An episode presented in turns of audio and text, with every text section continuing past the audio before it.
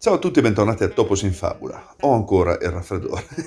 È passata una settimana, sono ancora qua, come se non fosse successo nulla, come se non fosse passato neanche un attimo. Sapete che Topos si occupa di cultura che normalmente nel nostro caso si traduce in letteratura o cinema. Non mi occupo mai direttamente di musica perché inizialmente avrebbe dovuto occuparsene DJ Pilo, che saluto, e poi perché è sempre complicato poi slegare i concetti di una canzone o di un album dalla musica. Ci sono però alcuni casi che trascendono questo limite, opere cioè che possono tranquillamente essere annoverate tra i capolavori della cultura a prescindere dalla bellezza della musica. Questa settimana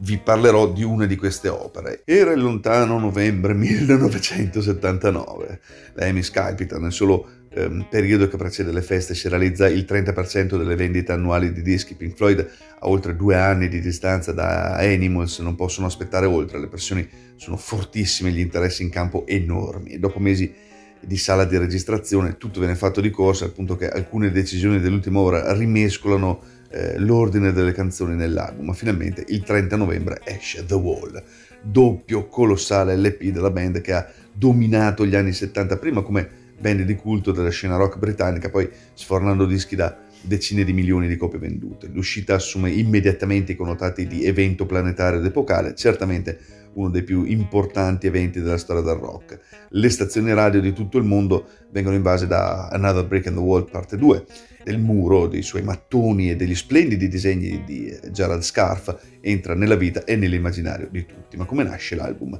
Il percorso creativo di The Wall è illuminante per comprendere il suo significato eh, profondo. Risale al 1977, precisamente al tour di Animals che portava il nome di In the Flash. La band ormai gira per gli stadi dove decine e decine di migliaia di persone si affollano nelle gradinate, spingono le transenne, diventano una massa unica, indistinta, entusiasta ed entusiasmante, ma per certi versi paurosa vista dal palco. Roger Waters è, è stanco, eh, un decennio trascorso in una eh, corsa folle che in pochi anni l'ha portato dal livello di artista quasi anonimo a star internazionale, un percorso che nella storia del rock ha fatto più di una vittima. I Pink Floyd fin dall'origine avevano fatto dello show un momento di originalità e di sperimentazione, col successo commerciale di The Dark Side of the Moon, le aspettative del pubblico per lo, per lo show dei Pink Floyd eh, crescevano sempre ulteriormente, i costi sempre più alti degli show eh, spinsero il gruppo a cercare spazi sempre più grandi. Il tour di Animals fu davvero snervante per i Pink Floyd che ne uscirono a pezzi. Alcuni episodi riconducibili a quel periodo furono poi fondamentali per lo sviluppo di, di quello che successe dopo. Un ragazzino a Montreal durante un concerto del tour è lì in prima fila grida, si dimena, inneggia a Mahoney, la sua hit preferita, anche se sembra essere presente solo per creare confusione e bere birra. Waters non resiste, non riesce a sopportare quel parassita della, della, platea, prende la mira e lo centra in faccia. E subito sconvolto Waters, per quel gesto che gli appare terribilmente fascista, violento oltre ogni misura, eh, sconvolto a tal punto da mettere in moto un processo di catarsi creativa che lo porterà a sviluppare l'idea di una delle più grandi opere rock di sempre. Waters aveva incarnato in qualche modo, anticipandolo, il rocker dittatore che apparirà come protagonista nella canzone In the Flash. Ecco quindi farsi strada in Waters lo spunto per il concept, l'idea attorno alla quale costruire un nuovo disco, ovvero il muro di incomunicabilità tra l'artista e il pubblico, un muro che col passare del tempo si arriccherà nella testa di Waters di tanti mattoni fino a farlo diventare un emblema dell'alienazione e dell'estraneazione del mondo. I Pink Floyd, musicisti che scompaiono nella maestosità dell'impianto scenico del, del, loro spettacolo, sono vittima e artefici della loro stessa denuncia contro la macchina dello show business, denuncia che aveva avuto il suo punto più alto in Wish You Were Here, e in particolare nella canzone Welcome to the Machine. Da una parte sul palco il musicista scompare come identità, diventa un musicista tecnocrate ed esecutore, dalle tribune lontane 100 metri dal palco è quasi impossibile distinguere il, il, musicista con tonnellate di effetti speciali che lo sommergono. Dall'altra parte, vista dal palco, la platea formata da migliaia di spettatori assiepati negli stadi è una massa informe e priva di identità. Si fa strada in Waters la consapevolezza che la dinamica musicista contro lo spettatore eh, massa è una dinamica che ricorda molto quella tra dittatore e popolo massa da lui controllato. Chiuso il tour di Animals è trascorso un periodo di riposo, la band inizia a pensare a progetti futuri, l'urgenza di tornare a lavorare a un disco eh, diventa incombente a seguito di un grave buco finanziario che eh, colpì la società di intermediazione alla quale la band si era rivolta per sistemare i problemi col fisco inglese. In realtà l'unico davvero attivo creativamente per il gruppo fu proprio Waters che già dall'autunno 77 eh, stava lavorando in solitudine a un paio di concept, uno di questi era l'embrione di The Wall, il resto della band invece era impegnato in progetti solisti oppure impegnato con passioni extramusicali, diciamo. Il primo demo di The Wall, della durata di 90 minuti, registrato da Waters, datato luglio-agosto 78, era estremamente acerbo, molto lontano dal risultato finale, tanto da apparire a, a Gilmour come un, un caos indistinto. Eh, la band ricorda attraverso varie interviste questo momento di valutazione del nuovo materiale proposto da Waters come particolarmente conflittuale, con i membri del gruppo spesso in disaccordo sulla qualità delle singole canzoni. In particolare Gilmour non sembrò convinto nemmeno dell'intero progetto che comunque prese il sopravvento sia per l'assenza di proposte alternative sia per il comune obiettivo di risollevarsi dal disastro finanziario. Per utilizzare un termine in voga negli anni 70, The Wall può considerarsi un disco concept, ovvero più di una sequenza di canzoni scollegate tra loro ma un unicum con un significato, una coerenza stilistica e narrativa. L'idea di The Wall affonda le sue radici, come già anticipato, nel tour di Animals, nella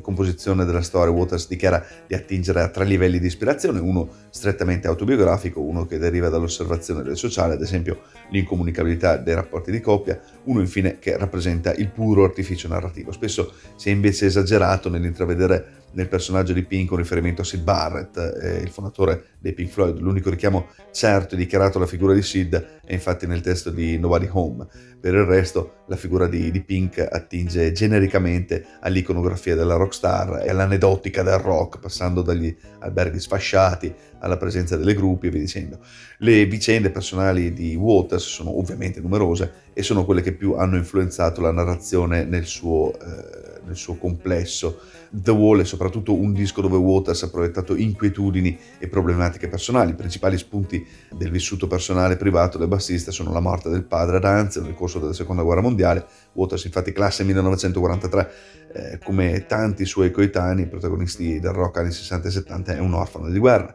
magari noi non ci pensiamo, ma è, tante volte è così. Il ruolo della madre è iperprotettiva, eh, è la madre vedova a crescere Waters sotto la sua ala, l'immagine della madre chioccia, soffocante, è tra le più forti presenti nella storia l'esperienza di una scuola frustrante e umiliante. Waters eh, frequentò un college prestigioso che però gli lasciò segni profondi. Il divorzio. Waters ricorda il periodo del suo divorzio nel 1975 come uno dei più stressanti della sua vita. Altri elementi invece arrivano dal vissuto di Waters come musicista all'interno dei, dei, dei Pink Floyd, ovviamente eh, rapporto spersonalizzato col pubblico, soprattutto per quanto riguarda le, l'esperienza dal 73 in poi, con arene sempre più grandi e un pubblico meno attento, non seduto e concentrato, ma presente al concerto con il solo obiettivo di fare casino, bere birra. Il piano della pura invenzione narrativa servirà invece da collante per mettere ordine alle tante ma confuse idee che portarono Waters al vaglio del resto del gruppo. A questo livello diedero un impulso determinante prima Bob Ezrin per il disco e successivamente Alan Parker nelle vesti di regista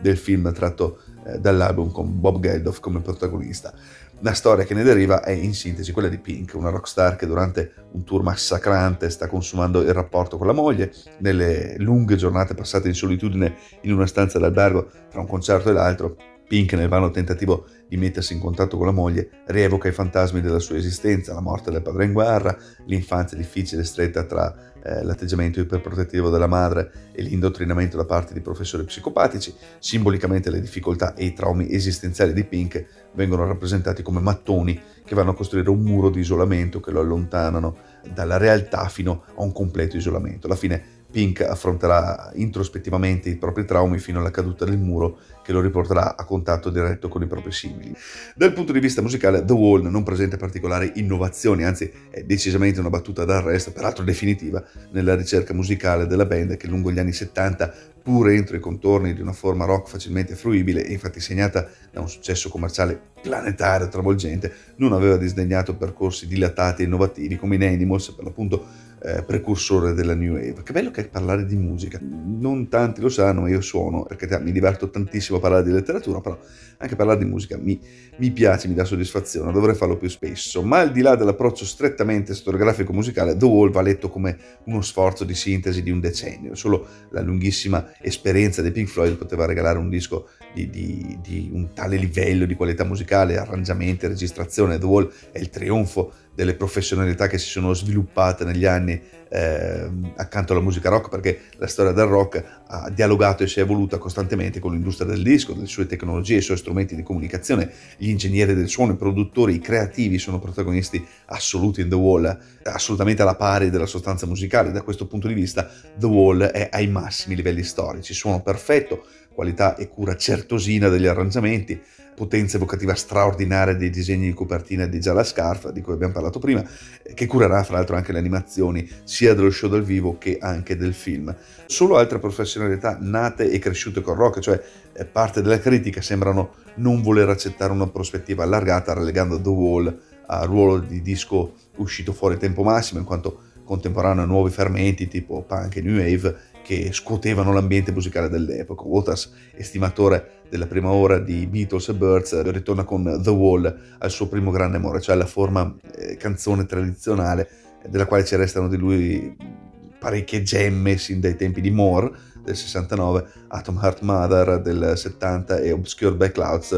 Invece in The Wall viene meno il ruolo delle tastiere di Wright a connotare il sound, acquisiscono invece un ruolo centrale gli arrangiamenti orchestrali e al pianoforte con un taglio stilistico più vicino al genere cantautoriale al quale Waters dal, dall'alto del proprio ego evidentemente aspirava e che ha seguito poi per il resto della sua carriera solista. Le canzoni sono strutturalmente semplici, spesso brevi, adeguate alla complessità e alle dinamiche narrative, non ci sono eh, lunghe suite con momenti musicali espansi presenti ovviamente negli album precedenti, sono invece presenti dei richiami musicali, dei veri e propri leitmotiv come Another Break in the Wall, eh, ripreso tre volte durante il disco, anche in The Flash due volte, ma mh, mm, si può notare veramente una, un parallelismo tra la prima e la seconda parte del, dell'album, secondo una tradizione che affonda nel genere classico. Viene meno la consuetudine del, del gruppo di portare in concerto le canzoni prima di metterle su disco, eh, col fine di testarle e migliorarle. Questo era successo nei dischi precedenti, ad esempio con, uh, con, tutto Dark Side of the Moon portato in tour fino al 72 e anche per alcune canzoni fondamentali di Wish You Were Here e Animals presentate dal vivo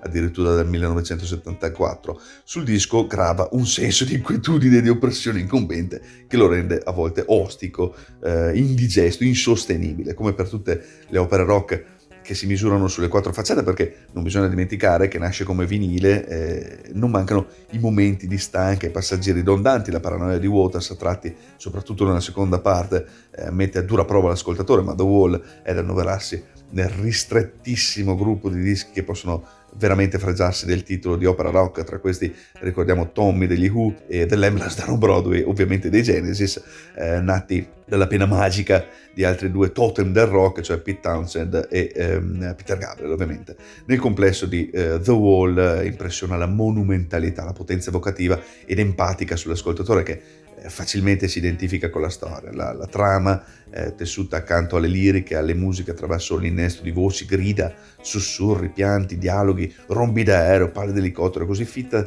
da, da, prestarsi a evocazioni continue, inducendo chi ascolta a figurarsi immagini, situazioni, scene. The Wall appare a tutti gli effetti come la colonna sonora di un film che però non ha ancora visto la luce, ma che già rientrava nei piani creativi della band. The Wall è in fondo la colonna sonora che ognuno di noi può adattare ai momenti più difficili della propria vita, un'opera quindi che non ha la sua forza nella profondità e unitarietà del, del messaggio, che anzi restando abbastanza in superficie accontenta un po' tutti. È un'opera con diversi livelli ovviamente di interpretazione, dove ognuno è libero di spaziare in superficie oppure di eh, penetrare in, in profondità, trovando nuove chiavi di lettura e di fruizione, ma i risvolti simbolici, sociali e politici, più per libera associazione che per intenzione eh, programmatica del gruppo, vanno anche oltre la chiave strettamente psicologica personale. Waters è senza dubbio l'ideatore dell'intero progetto, ehm, che può però essere considerato a tutti gli effetti un disco di Pink Floyd, l'ultimo fra l'altro nella formazione storica. Il contributo di, eh, di Gilmour, coproduttore del disco insieme allo stesso Waters e a Bob Ezrin, risulterà infatti decisivo. Il chitarrista